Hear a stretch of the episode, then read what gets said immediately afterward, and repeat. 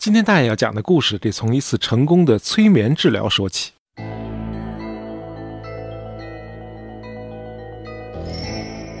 有个奥地利的女孩，她名字叫 Beta Pappenheim，她得了一种奇怪的病。有一天，她突然发现自己开始厌恶水和其他任何饮料，连着几个星期什么也不喝，只吃一点水果来维持。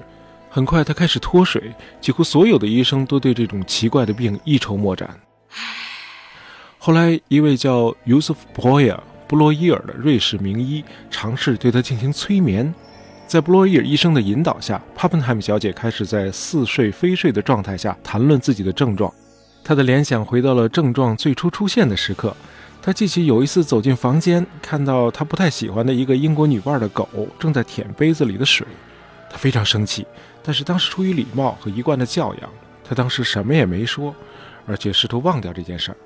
而在这次催眠谈话中，这些记忆又被重新唤起。随着催眠谈话的进行，奇迹发生了。最初困扰他的记忆重新浮现后，帕本海姆小姐的情绪得到了释放。当她从催眠状态中醒来后，她要了杯水喝，她不再厌恶水了。布洛伊尔医生立刻把这次治疗的经历告诉了他的好友，一位奥地利医生，他的名字叫 Zygmunt Freud，弗洛伊德。哎，他就是我们今天故事的主人公。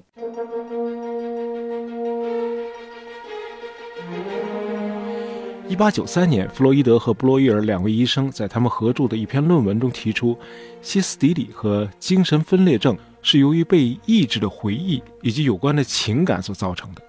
由于被抑制，他们与心灵的其他部分割裂，这些情感记忆于是就积累恶化，最后以破坏性的，而且似乎是无法解释的方式表现出来。如果追溯这些症状的源头，症状的意义就会变得清晰。情感就会在大量宣泄中得到释放，最后症状就会消失。在后来的临床实践中，弗洛伊德发现，催眠其实并不像最初设想的那样有效。病人不愉快的回忆虽然在催眠状态中浮现，但是当病人从催眠状态中出来后，这些回忆就会再次溜走，变得无法触及了。更有甚者，有一次在催眠醒来后，他的一个女病人突然搂住了他的脖子。这使得弗洛伊德彻底认识到催眠术的局限性，从而决定放弃催眠术。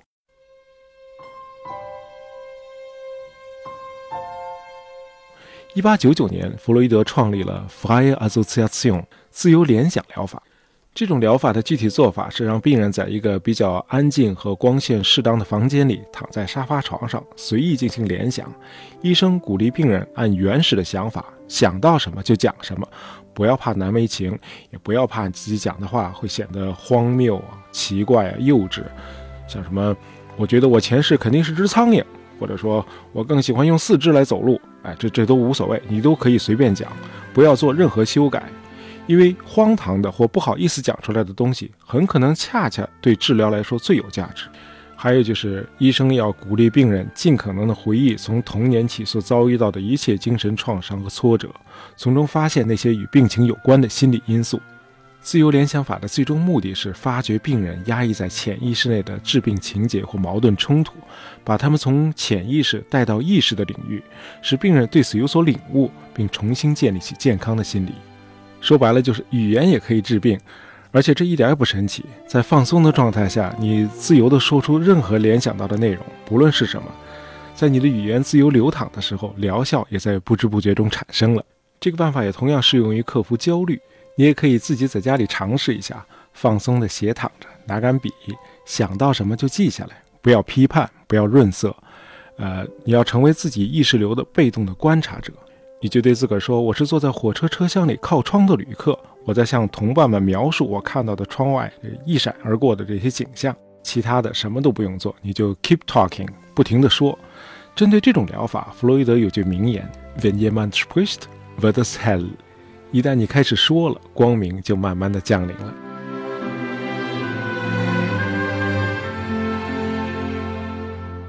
好，再说说弗洛伊德的生平。”弗洛伊德的人生经历其实是个 quick study，几句话就能说完。一八五六年五月六日，他出生在 Freiberg 的一个普通的犹太商人家庭。呃，这个 Freiberg 和今天的这个德国萨克森州的那个大学城不是一回事儿啊，他们只是名字一样罢了。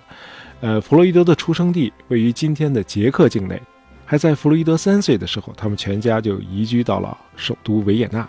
早在中学时代，弗洛伊德就非常好学，而且成绩一直名列前茅。十七岁那年，他就考入了维也纳大学医学院。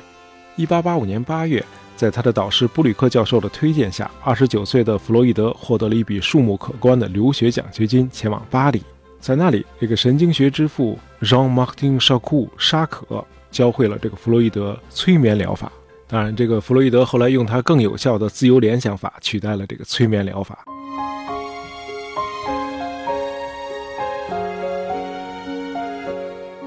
呃，基于这个自由联想法，弗洛伊德开始研究梦。他本人就经常做梦，而且他自己也常常被一些神经症症状困扰。很快，他自己成了他最重要的病人。弗洛伊德意识到，梦是愿望经过伪装后的满足。再说一遍啊，梦是愿望经过伪装后的满足。什么意思呢？就是在睡眠的状态下。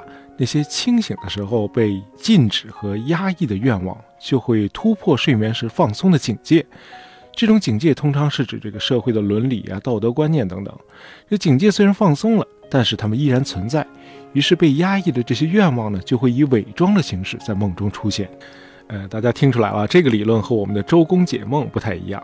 周公解梦呢，更多的是靠人的梦来占卜吉凶，用梦的内容和形式来预测未来。弗洛伊德称这种古老的释梦方法为密码法，就是把梦看作一种密码，其中每一个符号都可以在密码本里找到，而且根据相对应的这个内容呢，一一予以解释。这种古老的释梦方法和弗洛伊德的理论完全不一样。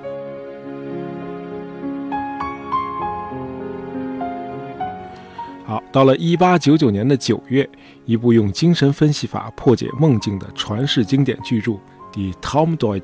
梦的解析问世了，从此这本书开始带领人们窥视人最隐秘的内心世界，为精神分析开启了一扇新的窗口。梦的解析被誉为一部改变人类历史的著作，是精神分析理论体系形成的一个重要标志，与达尔文的物种起源和哥白尼的天体运行论并称为引发人类三大思想革命的经典之作。不过，这部巨著刚刚问世的时候，受到的只有冷遇。第一版印刷了六百本，用了整整八年的时间才售完。问世十八个月了，没有任何一家科学杂志提到过这本书。这种情况一直维持了十年之久。后来，弗洛伊德的著作逐渐得到世人的重视，尤其是他的另一部杰作《Das Ich und das Es》（自我与本我）出版之后，这本书是他心灵探索的又一个里程碑。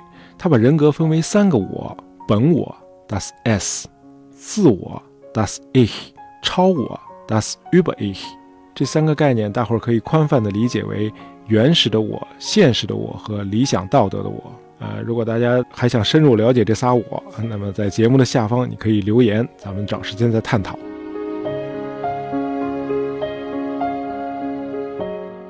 好，一九零九年，弗洛伊德应邀前往美国，在 Clark University 克拉克大学举办了一次演讲。受到美国学界狂热的追捧，这奠定了他的国际地位。在西方世界，人们开始敬仰他，奉他为精神领袖。这个时候呢，弗洛伊德开始小心地呵护他的科学成果，警惕任何反对意见，常把别人的独创和新意解读为对他的背叛。他的几个门徒，像什么荣格呀、阿德勒，都被逐出了教门，因为他们的思想和弗洛伊德确立的学说存在着明显的分歧。事实上，弗洛伊德理论中的一些核心概念，比如说性的本能和进攻本能在人的行为动机中的首要地位，在现代精神分析理论中都已经受到了质疑。弗洛伊德甚至被不少人称为泛性论者。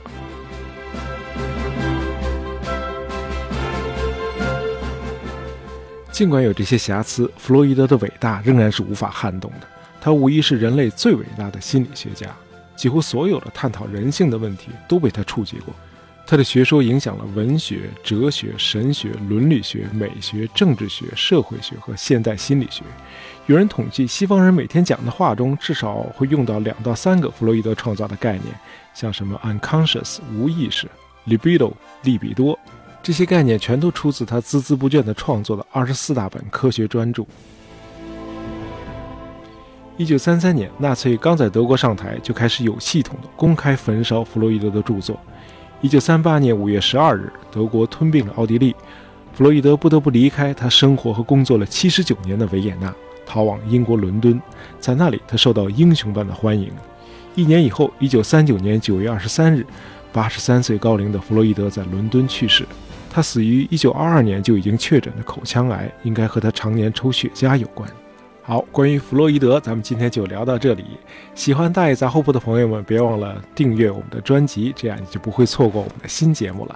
感谢大家收听，咱们下期再见。